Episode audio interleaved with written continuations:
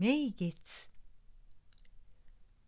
振り返ったら僕の後ろにあった。しばらく歩いて振り返ったらまた僕の後ろにあった。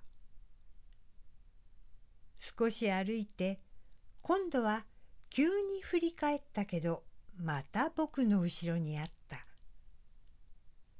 ランドセルを鳴らしながら走って振り返ったらやっぱり僕の後ろにあった。僕はまじまじとお月様を眺めた。ベランダに出て名月の方向に目を向けながら少年の日を思い出した。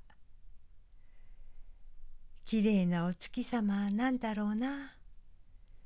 すすきの穂が懐かしくなった。ぼたもちも食べたくなった。